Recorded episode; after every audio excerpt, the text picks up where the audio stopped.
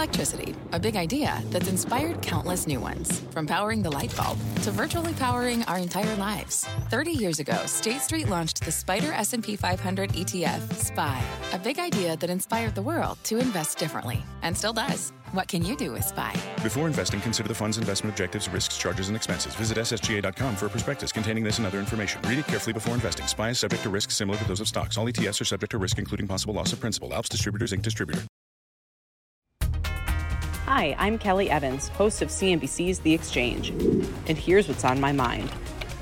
At first glance, the data earlier this week seemed to be saying the U.S. economy is doing just fine, thank you.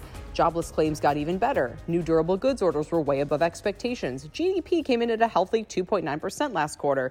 Really not sure why anyone thinks the economy is weak or even slowing, said one commentator. So let's unpack this. Two of the data points, jobless claims and durable goods orders, are leading indicators. GDP is lagging. Jobless claims being this strong tell us payrolls probably didn't shrink yet in January, pushing off the recession arrival by possibly a couple of months. But it may also keep the Fed from doing a smaller rate hike or even a pause next week, which is not so good. And new durable goods orders were less than met the eye. The 5% monthly pop was all on new Boeing plane orders. The core new orders gauge dropped in December, reflecting broader weakness. U.S. manufacturing actually peaked last April, and industrial production overall, one of the six monthly metrics used to date recessions, peaked back in September. As for the other five recession indicators that the official committee uses, two are consumer spending proxies, two are employment gauges, and one is an income metric. It's worth noting that the recession tends to show up last in these ratings, especially the employment and income data. Manufacturing, by contrast, tends to slow first. I actually have a white paper coming out soon on how to tell when we're in recession.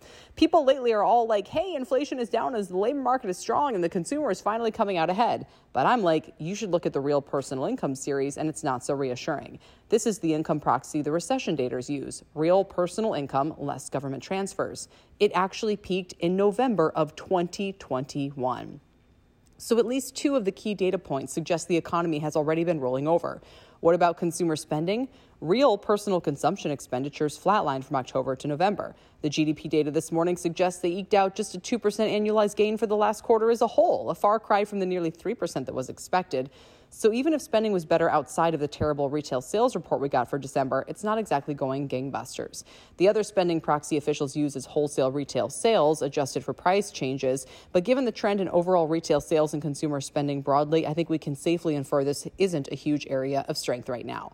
That only leaves the labor market. Payrolls are still expanding. Once that stops, the recession is definitely here. The outright level of household employment is still rising to 159 million people in December, but only as of September did we even surpass the level we were at in February of 2020 before COVID hit.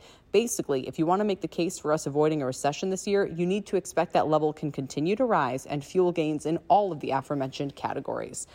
And the bond market, unfortunately, is betting that employment can't keep bucking the trend and that it will ultimately succumb to the slowing that seems to be setting in economy wide. If the Fed were slamming the brakes here on rate hikes, we could all hope the curves would uninvert and maybe the economy could avoid a recession. But they still appear dead set on this tightening course until the last of the data give out. Thanks for listening. Be sure to follow the Exchange podcast, and you can always catch our show live weekdays at 1 p.m. Eastern only on CNBC. See you then.